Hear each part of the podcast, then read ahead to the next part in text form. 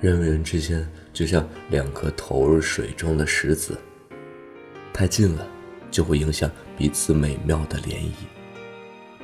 这片涟漪叫孤独。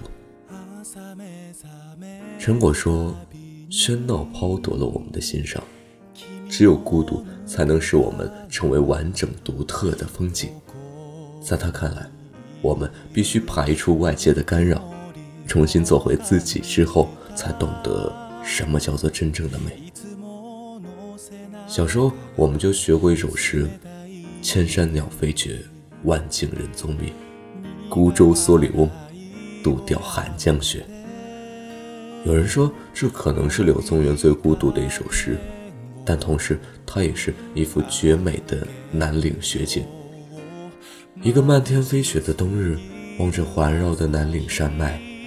茫茫江水成雪域，一叶扁舟与孤翁。彼时永贞革新失败，柳宗元被贬蛮荒之地永州。敌居多年，他厌倦了人潮涌动，看淡了人世浮沉，远离喧嚣，没人攀附，心中只留下一份孤独，眼下只存着一片静美。谁都没有想到，这首孤独诗竟成了诗人一生的分水岭。从此，放浪形海外，寄情山水中。永州孤寂的十年，造就了柳宗元山水文字的巅峰。所在深闺人不知的永州美景，因为他的《永州八记》惊艳大唐。诗人王日照称他是一代文章万古传。山水得名，从此始。历史往往有着惊人的相似。公元七三七年，唐朝另一个文人被唐玄宗以监察御史的身份奉使凉州，出塞宣慰，并任河西节度使节。他叫王维。通俗地说，他也是被排挤出朝廷，贬至蛮荒，心中苦闷却无人可诉，于是。干脆远离朝中尔虞我诈，只是一心赏景写诗。当他来到居延，忽然发现眼前的一切竟是如此壮美，提笔写下四十字，那便是名篇《使之塞上》。那句“大漠孤烟直，长河落日圆”，每每读来都是一幅壮丽的边塞画卷。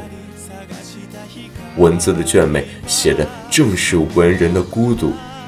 蒋勋曾在《孤独六讲》中写道：“你做孤独的自己，你才懂得什么叫做真正的美。